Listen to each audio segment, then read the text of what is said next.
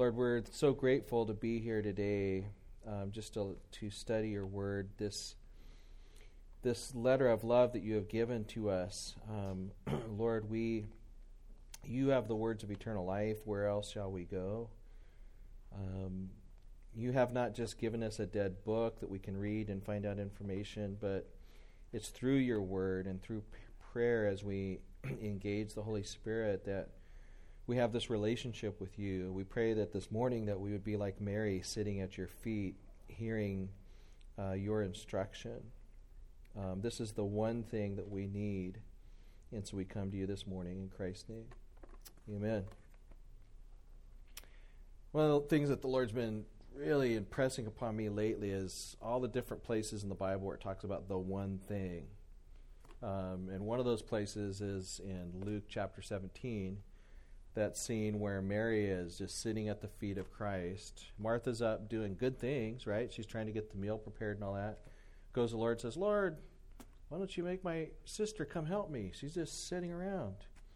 And what does Jesus say? Martha, Martha, you're worried and distracted about many things. But there is one thing that is needed, and Mary has chosen that good thing will not be taken from her. So if you think about it, you know, there's all kinds of things that are vying for our attention, but Jesus says there's one domino that will help other dominoes fall over, and that is our uh, regular feeding upon Christ Himself through His Word. And if we can just keep that in mind, you know, I don't know about you, but I can get so overwhelmed with all of the things that I need to do, both in my personal life, my relationship with my family, work, everything else. But if I can just focus it down to like, what's the one thing that if I don't get anything else accomplished today, what's the one thing? And it's my relationship with Christ. That has to be the one, the first domino. And that will actually help with all these other things that the Lord does want us to do and is calling us to do, but we keep Him first. So we're going to be talking this morning uh, again about in Isaiah. One of the questions we'll try to answer is why wasn't Jesus named Emmanuel? Um, he is named Jesus, and yet it was prophesied that he would be called Emmanuel. And so we're going to talk a little bit about that um, as we move into our material. Our scripture verse that your children are memorizing, and you may memorize with them as well, is Isaiah 53 6. We'll be talking about this verse specifically today. We're actually in chapter 9, mess- Messianic prophecies. We'll be moving into God's warning of Judah next week. So let's do uh, a little bit of review here. Remember, we're in a period of Israel's history called the divided kingdom. We have Israel in the north, Judah in the south. God is sending prophets both north and south to warn um, his people, right, uh, of coming judgment and like we looked at last week, some of these prophecies, you get the feeling that there's these prophets are schizophrenic. They're talking about God's judgment, and then all of a sudden they're reminding the people of God's love and His everlasting favor. There's kind of like what's going on in the moment, and then all of a sudden the prophet is looking hundreds of years into the future. And uh, and then what we see, what Dan pointed out a few weeks ago, is that the religion and history of Israel are fundamentally prophetic and should be viewed as uh, revelation, not merely as recounting of events. We're definitely going to see that today. As God has revealed to us Israel's history in the pages of Scripture, it's not just so we can say, wow, that's some really neat history. It's so that we can learn about what God is revealing to us about Himself, about His plan, His program, and so on. So last week we studied Micah's prophecies in chapter 5, verses 1 to 9, and um, chapter 7, 18 to 20. Uh, what prophecies did we see in chapter 5? Anybody recall what we saw there? Say it again?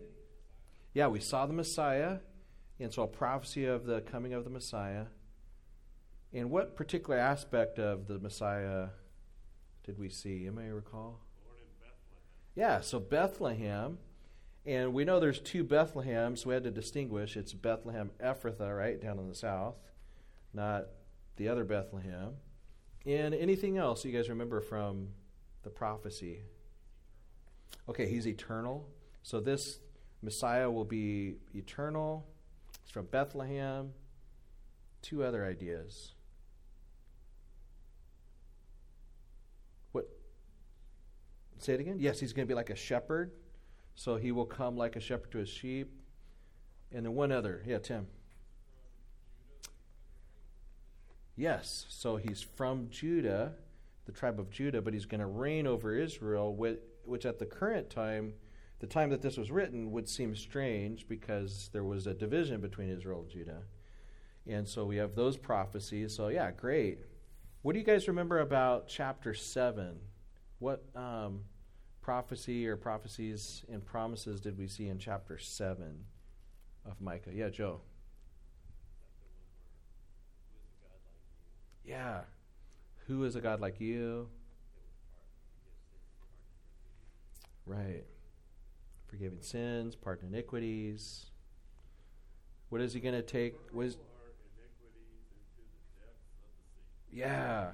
So he's going to trample them underfoot and then hurl them into the depths of the sea. Not just onto the shores, right? Into the depths of the sea. Uh, and then there's a promise right there the end of, a, of his covenant keeping with Israel and with Jacob. And so, so in Micah, you have these prophecies of doom that's coming down upon uh, Israel, but then these reminders of God's restoration. So this morning, we're going to see same time period, really much overlap between Isaiah and Micah and so let's turn to Isaiah chapter 7. We're going to look at a couple key prophecies starting in chapter 7. And Isaiah's, you know, ministry is um, again, it's you know we're talking about about 700 years before Christ. Um, we're overlapping Ahaz and Jotham and Hezekiah. But let's start, we're going to start in verse 10. I'm reading from a New King James.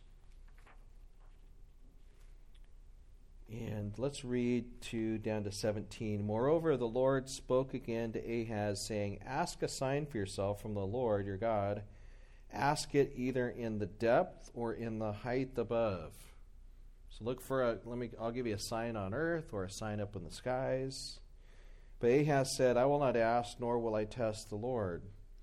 Then he said, Hear now, O house of David, is it a small thing for you to weary men with your uh, or, or but will you weary my God also? Therefore, the Lord himself will give you a sign. Behold, the virgin shall conceive and bear a son, and shall call his name Emmanuel. Curds and honey he shall eat, that he may know to refuse the evil and choose the good. For before the child shall know to refuse the evil and choose the good, the land that you dread will be forsaken by both her kings. The Lord will bring the king of Assyria upon you and your people and your father's house, days that have not come since the days of Ephraim departed from Judah. So you have this prophecy that's given by um, Isaiah, and the prophecy is directed to whom? Yes, you have Ahaz and then just the house of David in general. So definitely Ahaz as the representative of the house of David or these kings of Judah. And uh, when, whenever you're hearing the name David, what covenant comes to mind? Obviously, the Davidic covenant. Um, and so the Lord says, Hey, ask for a sign. Ahaz says, No, I'm I'm not going to ask for a sign. Um, I don't want to test the Lord. By the way that the Lord responds, or Isaiah responds, being prompted from the Lord, almost seems like there's a false humility going on here because the response is not overly polite, right? And so he does give a sign, and the sign is stated in verse 14 The Lord himself will give you a sign. Behold, a virgin shall conceive and bear a son, and shall you shall call his name Emmanuel. And so there's a, a number of things going on here. Um, so, by all indications, if we're just reading this sign within its context, again, who is the sign being given to? Ahaz. In the previous paragraph, that uh, starting in, in the beginning of chapter 7, Ahaz is being warned that there's this conglomerate of kings, including a king of Ephraim, who's representing the ten tribes of Israel, that they're about ready to come down and attack him. And, and he's worried about this attack from these two kings in particular. And in the previous section, the Lord basically says, These two smokestacks are not going to make it. You don't have to worry about them attacking you here's the sign I'm going to give. It's there's going to be a son that's born, and this will be a sign to you that you will not be dominated by these two kings. However, Assyria is coming down, and Assyria is the one you need to worry about because they will wipe you out. So it's not. I don't know how comforting that would be to you. It's like, don't worry, these two kings won't make it, but I'm bringing somebody else down, Sennacherib, and um, and these other guys. Eventually, they're going to to take you out. So, in the meantime, you've got this prophecy. So, did this come to pass before Israel was overthrown? So, there's this idea of this son that's going to be born. It seems like the son is going to be born in the near future. Um, in fact, look over at 8 3.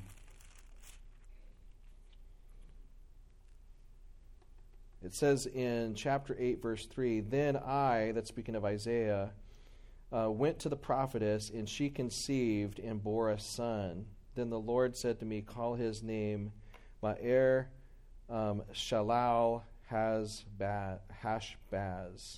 For before the child shall have knowledge to cry, My father and my mother, the riches of Damascus and the spoil of Samaria will be taken away before the king Assyria. So these two kings that are coming to attack Ahaz, they will be dominated before the child is able to say mama and dada. And, um, and so Isaiah has a child through, uh, through his wife, and that is uh, in fulfillment of this sign. And, um, and the name that this child is given is Speed to the Spoil, if you translate it, or Hasten the Booty. So the so how'd you like to be named? Uh, you know, something like, uh, hey, uh, it'd be like the equivalent of everything's going to be taken away from us. So you have a child. Let's say you have a nice house, and you have two cars, and um, and you have this child, and you name them. Everything's going to the tax man. Hey, everything that's going to, the tax man, come over here. Hey, taxi, come over here. That's the name of this child is hasten to the booty that eventually these two kings will be destroyed but they'll be destroyed by Assyria and so it's a it's it's they're being actually the real analogy is that the boy is a sign that these two kings will be carried away and all of their spoil will be taken away by Assyria. So, what problems do you see this raises? It, does it does it appear that there was a a near fulfillment of this prophecy in Isaiah seven fourteen? That there was a fulfill, some fulfillment in the time of Isaiah and Ahaz. Yeah, it seems pretty plain, right? Um, was every aspect of this prophecy fulfilled? What do you guys think? What would be some things that seem like they're left undone?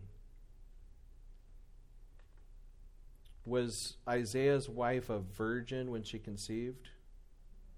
No, it clearly says that Isaiah had relations with the prophetess and she conceived.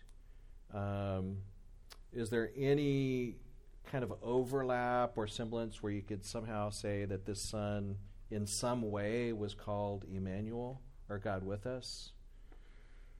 No, it's speed to the booty, right? Hasten the booty. So it's just not, there doesn't seem to be an overlap with his name in Emmanuel. You know, knowing kind of like how ancient Jewish people would name their children, sometimes it's kind of like, you know, the, probably the closest equivalent that we could grasp is like Native Americans might they might name one of, one of their children Running Spring, right? Or Running Bear, something like that. And that's the way a lot of Jewish children were named. And so Emmanuel, God with us, does it have any overlap with hasten the booty? I, I, I'm not seeing it. So there seems to be some fulfillment, but not total fulfillment. And so, and this is one of the kind of interpretive issues of prophecy. Um, I, I, think later, I, I've got some slides later I'll show you that prophecy frequently will have what we call an already not yet aspect to it. It's just very common. Um, you know, in, in, Ezekiel, there's this reference to the king of Tyre. And as you're reading about it, it clearly refers to the historical king of Tyre. But the further you get into the context, you realize we're not just talking here about the king of Tyre, we are talking about the devil. And so there is a historical king of Tyre that, that takes some of the attributes there in Ezekiel, but then the prophet goes well beyond that and begins to talk about Lucifer. And it's just part of the genre of prophecy that many times the prophet will talk about something that is historically ready to occur, and then almost as if they're looking across the mountaintops, they'll look way out into the future at something that has not yet happened. And this is one of the things that kind of can give us the feeling that the prophets are schizophrenic when we're reading them, is we're just like, ah, what's going on here? And so one of the things that helps us is when we look over to uh, Matthew. Let's let's turn to Matthew now. Matthew one eighteen. When we look at the New Testament and we begin to read our Old Testament through the lens of the New Testament, we get kind of a picture of what the far fulfillment was meant to be. Let me say one little word of note before we look at Matthew, and that is the word virgin in Isaiah 7:14 in the Hebrew. There's kind of an interpretive issue there. Does anybody know what that issue is?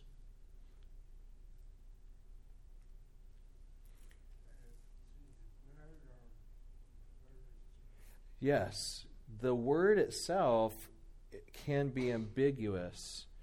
The Hebrew word can refer, and many times does refer to a virgin, but it can also just refer to an unmarried woman.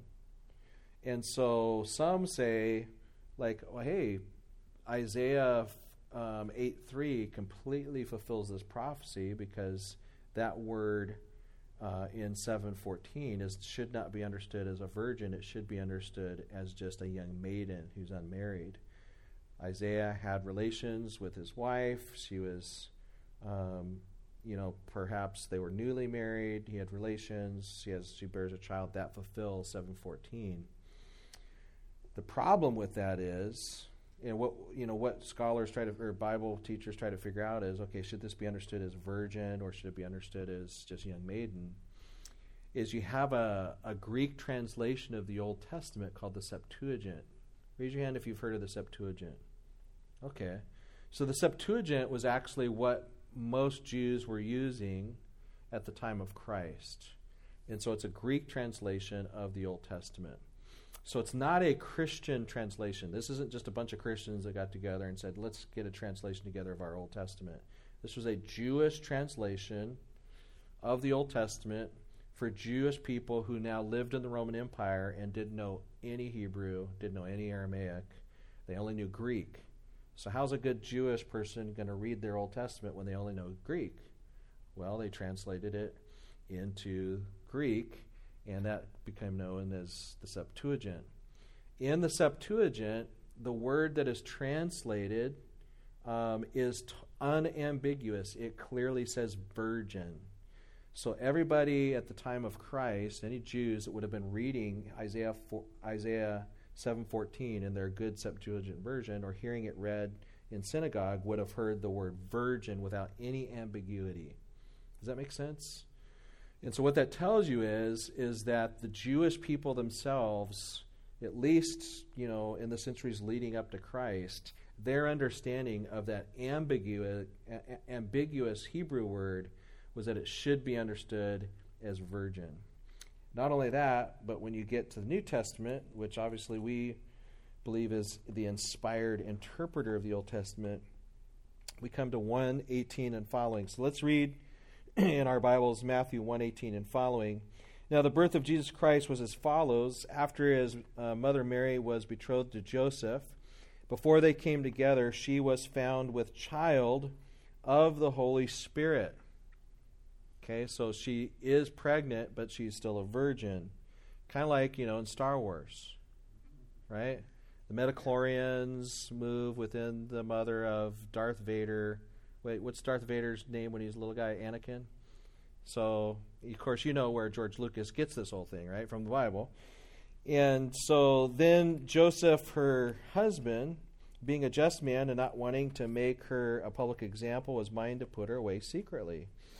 So he had the right in Jewish law to divorce her if she was found to not be a virgin in their betrothal period. And so he wanted to do that secretly, didn't want to shame her.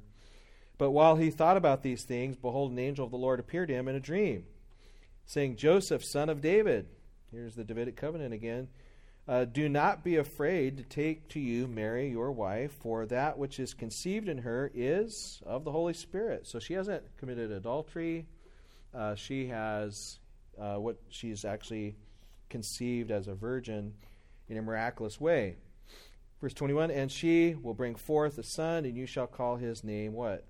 Jesus, for he will save his people from their sins. A little interesting side note you shall call his name Jesus, which means Jehovah saves. You shall call him Jehovah saves, for he will save his people from their sins. In other words, Jesus is Jehovah.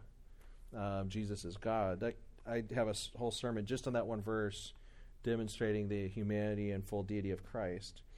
Then verse 22 So all this was done that it might be fulfilled, which was spoken by the Lord through the prophet, which prophet? Isaiah, saying, Behold, the virgin shall be with child and bear a son, and they shall call his name, what? Emmanuel, which is translated God with us. Then Joseph being aroused from sleep, did as the angel of the Lord had commanded him, took to him his wife, and did not know her till she had brought forth her firstborn son, and he called his name Jesus. So this answers kind of that first question for us is the New Testament, and the New Testament is written originally in which language? Greek. So the, the New Testament uses an unambiguous term for virgin as a translation of the Old Testament. They're, it's just picking it right out of the Septuagint. And so, both from the Septuagint and from the New Testament perspective, it should be understood as virgin, virgin. And so, what we have here in Isaiah 7:14 is this concept of near and far fulfillment, or already and not yet. Is God had made a prom, or He had given a sign to Ahaz that there's going to be a child that will be born, and it just so happens that Hebrew has that built in ambiguity within the term. There's a partial fulfillment in Isaiah having a child. Um, and that child, before it could say mom or dad, these two kings that were threatening Ahaz were wiped out.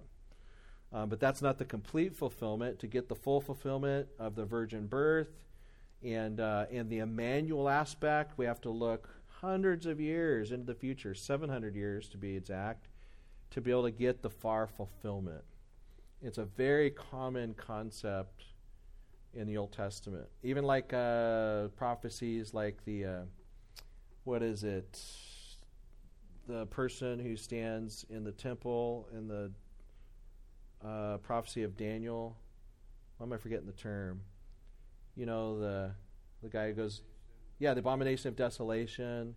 There is a near fulfillment of that. Antiochus Epiphanes, right, does something very similar to that, but he doesn't fulfill all of it. And so we're still looking forward to someday when the Antichrist will fulfill the, the full aspect of the Daniel prophecy. Any questions? Yeah, Joe.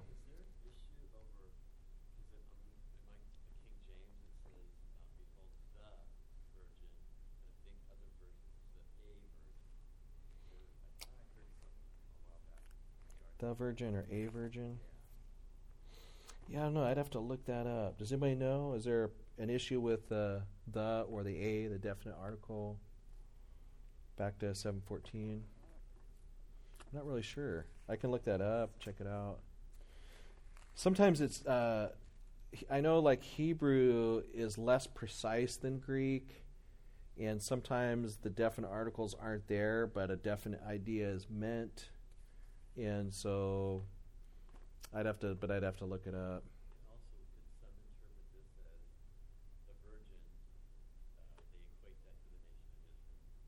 Oh yeah, yeah. Sometimes, and that happens in the other chapter we're going to look at too.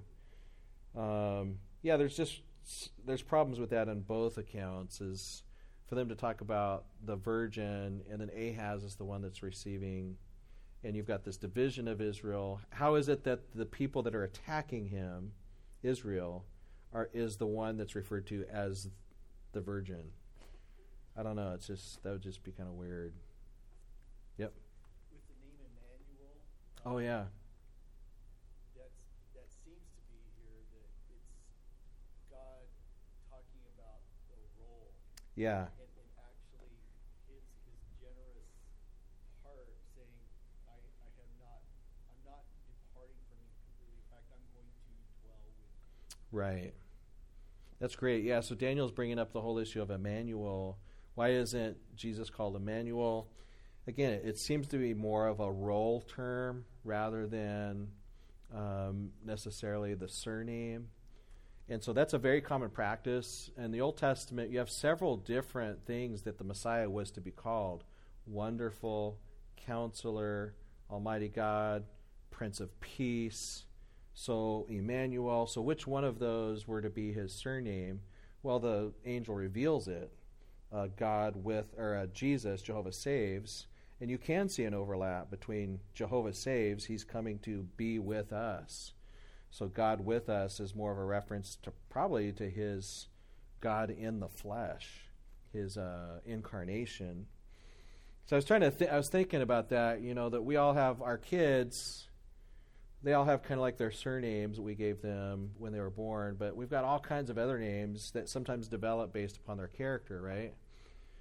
So, um, I'm just trying to think of my son Joshua. One of his nicknames has been Little Fish, you know, just having to do with some connection to fishing in some movie that we saw. Um, there's Howie, Howard, Scooter. Grandpa calls him Scooter because he was always riding around on a scooter. Um, sometimes we refer to him as Joshua Howard Berry. And sometimes I refer to him as, or when I'm speaking to his mother, your son. So uh, there's lots of different. Anna, there's Annie, Anna Banana. Sam calls her Nana.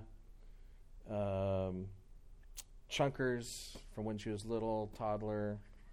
So don't go sharing that with her. I used to call her the little DVD breaker, and she hated that because when she was real little, she kind of messed around with our DVD player and broke it, and I was just like goofing around with her, but she really took that in. Like she's like she did not like that that I called her the little DVD breaker.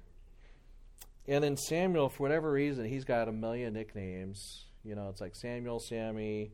We call him Mowgli because he runs around the house in his underwear and he looks exactly like Mowgli. We call him Naked, Smoopy, Captain Underpants, Little Man Bud, Smoop, Spider Man, Smoozle, just all kinds of little things. He will actually like see this corner right here. He'll scale a corner like that in our house. He'll just scale up and then hang there until I look at him, so I can see that he's looking like Spider Man, and then he'll scale down it again. He's a little freakish child, actually. Uh, we were out like doing. He he decided this is just kind of for free. I won't charge you guys for this. Uh, we we do this wrestling game on our bed sometimes called Jesus Give Me Strength, where I'm like I'm the bad wrestler guy and I'm about ready to pin him, And then he says, Jesus, give me strength. And he's able to throw me off. And I try to tempt him to say things like, candy, give me strength. Video games, give me strength, whatever. And then, and then he's always saying, Jesus, give me strength. So he's, I come home one day and he's all, Dad, I got a great idea. We need to play that game on the trampoline. And so I'm like, okay, I'm 49 years old. Let's let's go for it, you know. And so I'm out there trying to trying to get him, and he's like doing full on side flips in the air without his hands touching, just like whew, I can't even demonstrate. You know, I'm talking about side cartwheels where you don't touch. And I'm just like, how am I going to get this kid down, man? Uh, anyway, so we just have all these these little things. I just see the Lord looking down at his sec, you know the sec, his son, the second person of the Trinity. He says, "My my nickname for you is God with us." You know, God with us. We're gonna, you're gonna go, and you're gonna be with the people of God that I'm redeeming. I'm gonna grant them to you as a love gift, and you're not gonna lose any one of them. And Jesus says, All that the Father has given to me will come to me. And so there's this intertrinitarian interchange there in uh, in the whole work of redemption. So yeah, let's so let's with that, let's turn to Isaiah. Just an amazing chapter. Isaiah uh, 52. We'll be looking at the latter half of 52. And this is uh, actually the fourth of four servant songs that we have in Isaiah. There's several different what we call servant songs that point to Christ. In fact, if you turn back a couple chapters to chapter 50, I was spending some time on this. Uh, in chapter 50, verse 6, it says, I gave my back to those who struck me, and my cheeks to those who plucked out the beard. I did not hide my face from shame and spitting. For the Lord God will help me, therefore I will not be disgraced. Therefore I have set my face like a flint, and I know that I will not be ashamed. This is a clear prophecy pointing to that suffering servant, and I, am just, just very interested in the term "set my face like a flint." What does that mean? You know, this there's a lot of flint rock in um, the Israel area, Mesopotamian area at this time, and flint rock could be used for different things. But one was, of course, to start fires. Right? You kind of like hit the flint rock, create sparks. And so, kind of the idea is almost, if you think of it in a very literal sense, he's just talking about being hit and his beard being plucked out. It's like, I am going to take the sparks off of my face and not turn away. I'm going to set my face like a flint. I'm going to take it on the chin, what might be an idiom that we use. I'm going to take it on the chin. Or I'm not going to cave in. I'm not going to back down. All those Tom Petty song, you know, idioms that you want to talk about. Um, just we're just going to press forward. And when you think forward to the New Testament, you know the writer of Hebrews says, "For the joy set before him, he went and endured the shame." You know he just there's a place in the book of Luke, right in the middle of the book, where it says, "And Jesus set his face towards Jerusalem," and there's this relentless march towards his own death, and where he's just like, "There is nothing that will deter me." From going to the cross, accomplishing what had been established from all of eternity past, and I am going to get mine. I'm going to get my kids. And I don't know, just the more I was thinking about that yesterday, I was just really encouraging to think, you know, there's a lot of times where I set my mind to a task, and before I know it, I'm off on three other things. Um, Jesus sets his mind to this task, and he gets it done. Uh, he would not be deterred. And, uh, and it's encouragement to us one to realize that he's done that for us, but also set an example for us to keep our eyes fixed on Christ, you know, this race that's set before us, not to get deterred to the left or to the right. God, give me grace to keep our eyes on you. But let's look at this final servant song. There in, uh, we're looking at 52, verse 13, and we'll kind of run through and make some comments and then we're going to connect it a little bit to the New Testament, and then we'll be done. But it says, Behold, my servant shall deal prudently in verse 13. He shall be exalted and extolled and be very high. Just as many were astonished at you, so his visage or his face was marred more than any man, and his form more than the sons of men. So shall he sprinkle many nations. Kings shall shut their mouths at him, and for what had not been told them they shall see, and what they had not heard they shall consider. So here, you know, this forward looking, whoever this person is, this suffering servant, their face is marred, their body is marred. They are sprinkling many nations. Sprinkling is kind of a reference to Leviticus of being sprinkled over with for the sin. Then verse 1, chapter 53, who's believed our report and to whom has the arm of the Lord been revealed? For he shall go up before him as a tender plant and as a root out of dry ground. You think of a tender plant, we're not talking about this mighty, huge oak tree or some sequoia. It's like you, you go up on these sequoias, you're just like, oh man, massive, impressive. No, when Jesus or when the suffering servant shows up, the Messiah, uh, it'll be like some little shoot coming out of dry ground. It doesn't doesn't look impressive. Doesn't look like this could really grow into anything. In fact, the, the next section there, he has no form or comeliness, and we see him. Um, there's no beauty that we should desire him. The Hebrew is difficult here. There's lots of different synonyms that are used in different translations. The big idea is he doesn't show up with pomp and circumstance where we automatically identify him as the king of the universe. Um, he shows up, walks in the back door of the church, and you don't you don't really know. There's nothing special about the way he looks or dresses. He doesn't show up in some suit and tie with an earpiece in his ear or followed by his entourage. There's no way that to really detect that this is somebody special. He just looks like just a very normal human being. I don't know if you guys have ever met like a kind of a superstar in a more natural setting where they they don't have all their makeup and clothes on. Have anybody ever met somebody who's just and they just look like a normal person. I remember being at uh, forget the name of the restaurant. It was out. I did a wedding, and then we went to some restaurant, and one of the actors from Saturday Night Live was there having lunch with somebody, and they just looked like a normal person. I don't know what I was expecting, but he was unshaven and just had some jeans and a t-shirt, and I was like, man, he doesn't look all that impressive. And then uh, a couple years back, I went to a, a Christian faith night at Dodger Stadium and saw uh, Kershaw come out and give his testimony. You guys know Clayton Kershaw? And so I'm sitting there, I'm looking up at this guy, I'm like, without his uniform on, I'm like, he looks like one of the kids in our youth group. I'm like, this guy, he just looks like a little kid. And he really, you know, back then he was. He was just a young, I don't know how old he is now, but back then he was a young 20 year old. And um, and I think you know the the impression that you get here is that Jesus shows up, and there's just nothing that would really make him look like, you know, this is a standout superstar. No, he's just a normal guy. Anybody ever remember Dave Eckstein? David Eckstein with the Angels. First time I saw him on the field, he was standing next to Troy Glaus. I thought like some little bat boy was out on the field. And then I was at Game Six, uh, doing security with Kumi and I was, so I'm sitting there, and Eckstein walks by, and I'm like, hey, good job, Eckstein.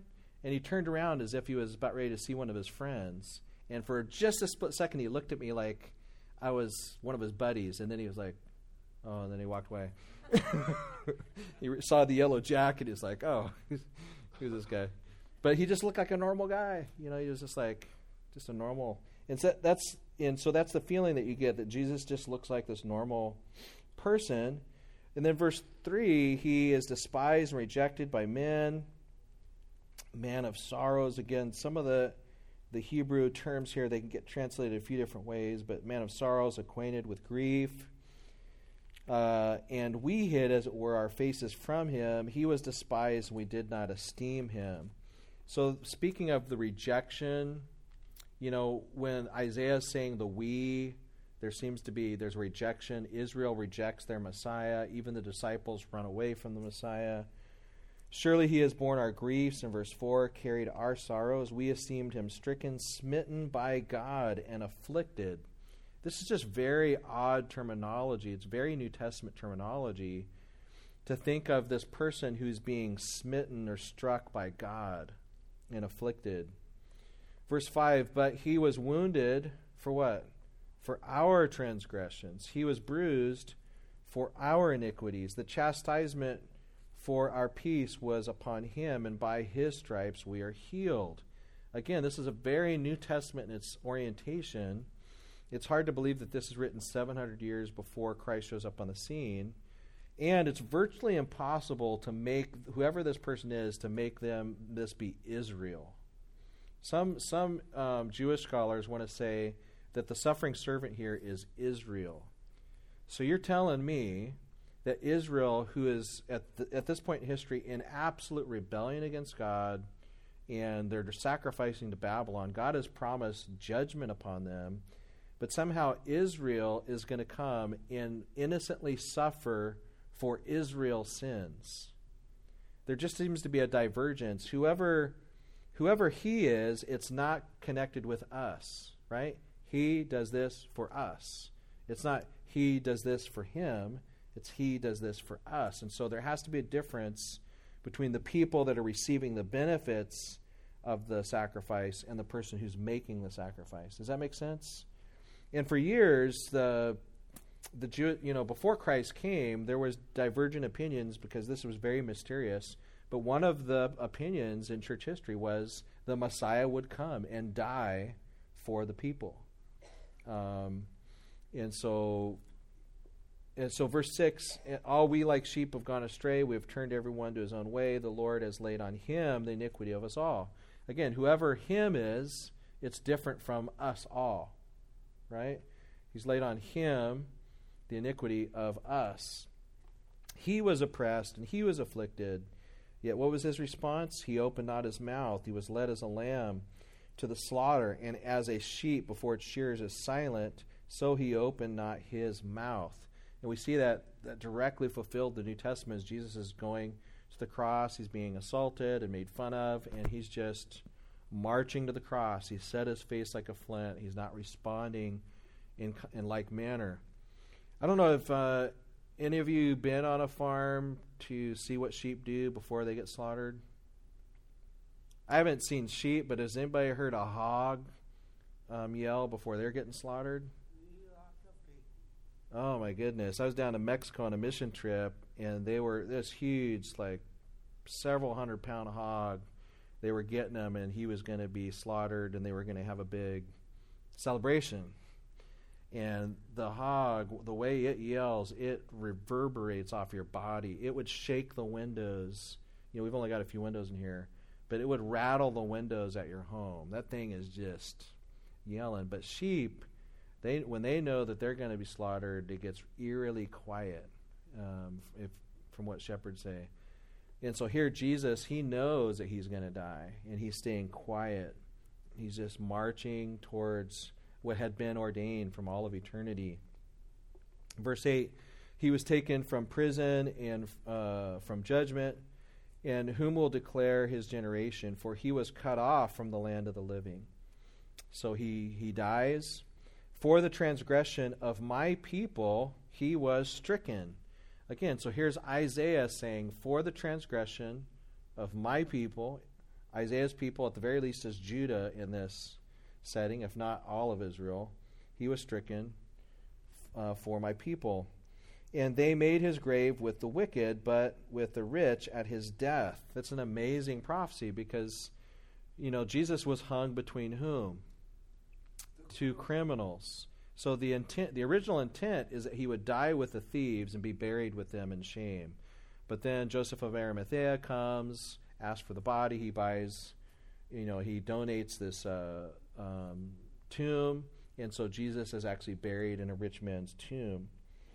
Uh, because he did no violence, nor was any deceit in his mouth. So, whoever this person is, th- they are an innocent one. There's no violence, there's no deceit. This clearly doesn't, cannot be speaking of Israel or Judah. Israel and Judah throughout their history are being spoken of, uh, you know, as a sinful people, as a people that God has grace on, but clearly not innocent. Verse 10 Yet it pleased the Lord to bruise him or to crush him. Um, he was he put him to grief when you make his soul an offering for sin uh, he shall see his seed and shall prolong his days. So the suffering servant is made an offering. Then it seems like the lord looks at the seed. So it seems like the idea is this seed now goes is buried into the ground. So death right? So the just like a seed goes into the ground a person dies goes into the ground as it were. But he shall prolong his days. So the suffering servant goes into the ground like a seed, but his days will be prolonged. Um, and the pleasure of the Lord shall prosper his hand. So many interpreters see resurrection here seed in the ground, days prolonged.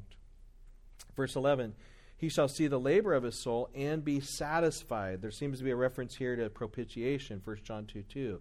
Looks at the suffering or labor of the soul of the servant and the Lord is satisfied. By his knowledge, my righteous servant shall justify many, justification, uh, for he shall bear their iniquities, substitution. Therefore, I will divide him a portion with the great, and he shall divide the spoil with the strong, because he poured out his soul unto death, and he was numbered with the transgressors. He bore the sins of many and made intercession for the transgressors. So we have him bearing sins and then providing intercession. So there's a reference to the intercessory work of Jesus Christ, which we know from a New Testament perspective happens after his resurrection and ascension. If you look back at verse 7 and 8, those are the verses that the Ethiopian eunuch was reading when Philip jumped up into his chariot and he says, What are you reading? I'm, I'm reading these verses. It's Isaiah 7 and 8. Goes, uh, is, is this referring to, is the author referring to himself or to someone else? And so then, beginning at this verse, it says that Philip began to preach to him Jesus and talk to him about the Lord. And then they're talking, who knows how long they go along, long enough to get to the subject of baptism, because then the eunuch says, Hey, uh, what prevents me from being baptized? Nothing, let's do it. So they get baptized. Notice the verbs that are in this chapter. Are these all future tense verbs? No, th- there's some future tense, and there's a lot of stuff, at least in English, it has this past tense, right? Uh, in the Hebrew, we have this verb tense called the qal perfect. And in, in prophetic works like this, um, interpreters, you know, theologians, Bible scholars refer to this as the prophetic perfect.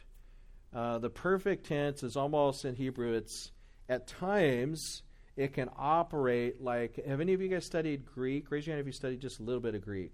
A few of you? Okay.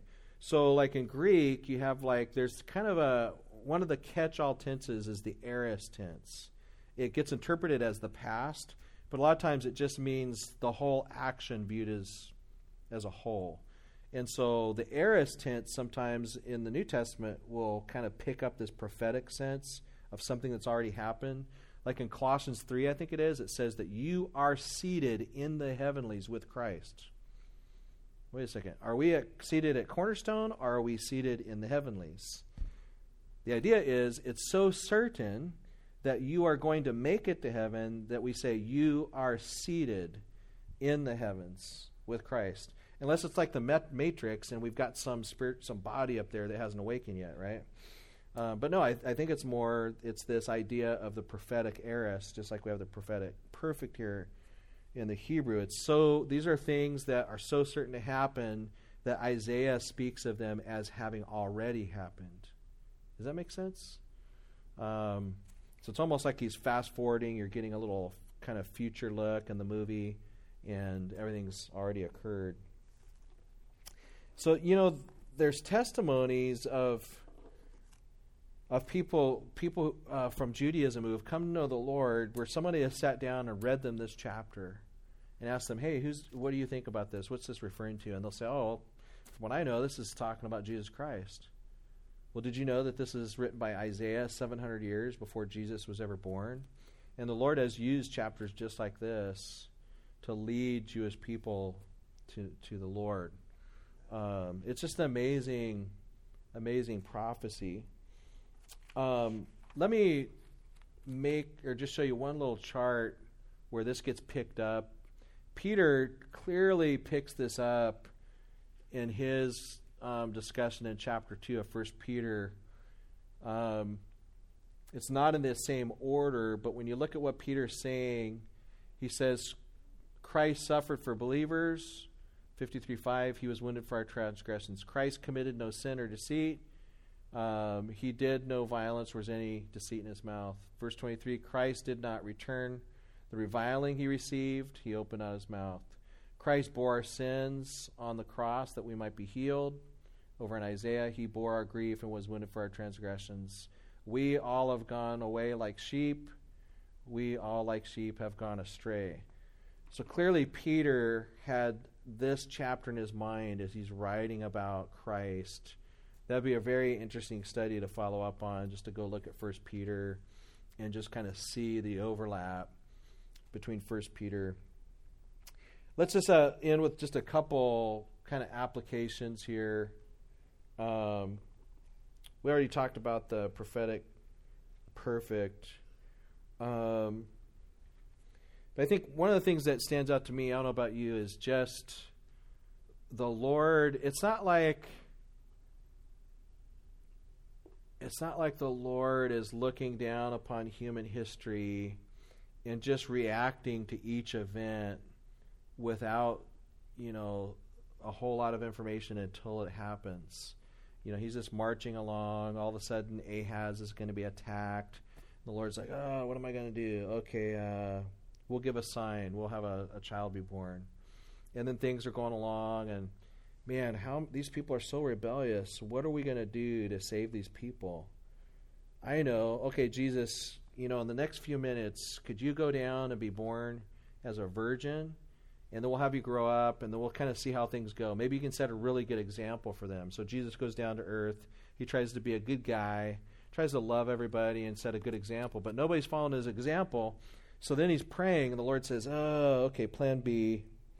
Let's have you die on the cross." And so you die on the cross, and then maybe that will set a good example for them. That's just not the way this whole thing works. This is we're talking about God who is powerful, omniscient. He's ordained this from eternity past. Jesus set his face like a flint way back in eternity past. And so then creation happens and the fall happens. You have the angel of the Lord throughout the Old Testament, Jesus in pre incarnate form, appearing to Abraham, appearing to Moses, wrestling with Jacob you know, here's Jesus marching through the Old Testament, and then is born Emmanuel, God amongst us. And just think of Christ, you know, growing up, and what does he do when he goes to Jerusalem? He gets he, he hangs out back there, and Mary's like worried. Where? What are you doing? Why? Why? Why weren't you with us? And what does he say to his mother? Hey, didn't you know it's about my father's? I'm supposed to be about my father's business. I mean, this is a kid that's probably like 11, 12 years old that's already like uh, determined I am here to do my father's business. And and he grows up and he goes and begins to preach the gospel, begins to heal. He sets his face towards Jerusalem for the joy set before him. He goes to die. This was never plan B. This was always plan A and how it's just amazing to me how God takes all of these details of history and decisions that people seem to be making independently, and He just brings it all down to the cross. All these people who think that they are in absolute control of all the details of their lives, they fall backwards right into God's plan, including the devil. I mean, the devil is totally active, right, in this whole crucifixion thing. Who is it that filled the heart of Judas to go betray Christ? The devil. And yet, the devil just has no idea what he's doing, that he's actually falling in line to God's plan, which all along was to get Christ to the cross, to die for the sins of the world, and to establish and to, and to rescue that remnant. What kind of, just like we looked at last week, what kind of God is this? Who is who is a God like this that forgives sin and transgression and has orchestrated such a salvation that he can bring all of these pieces together. This this is a God worthy of worship. Um, and I just think we we always have to keep in mind that his ways are so much higher than our ways. If your God, if your view of God gets to a place where you feel like you can understand everything about him and all of his movements, you got the wrong God.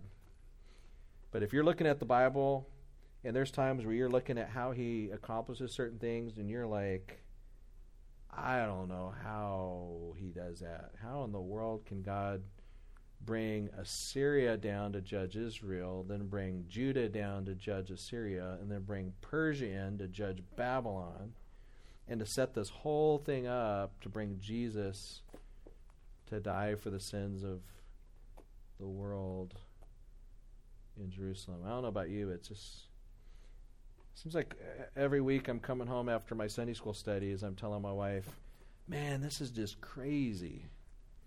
this is just crazy amazing what the Lord is what the Lord is up to. Any final questions? We've got a I am plus two minutes. So I'm going to start owing you guys money. Anything? All right, I'll be up here if you guys want to come chat or have something to talk.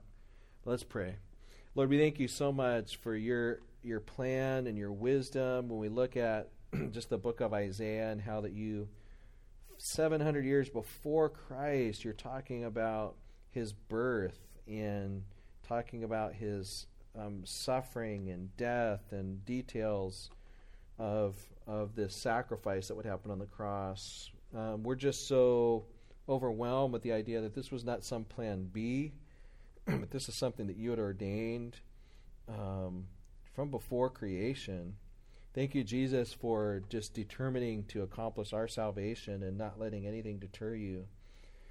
we thank you, Lord, for your power over the devil, your power over people and over sin and the world. We thank you that you who have begun this good work in us will complete it until the day of Christ Jesus, until he comes in his kingdom. Let us continue to set our eyes on you. Let us keep our eyes on the one thing, bowing at your being at your feet like Mary on a regular basis. And from that place, may you cause dominoes to fall. In Christ's name we pray. Amen.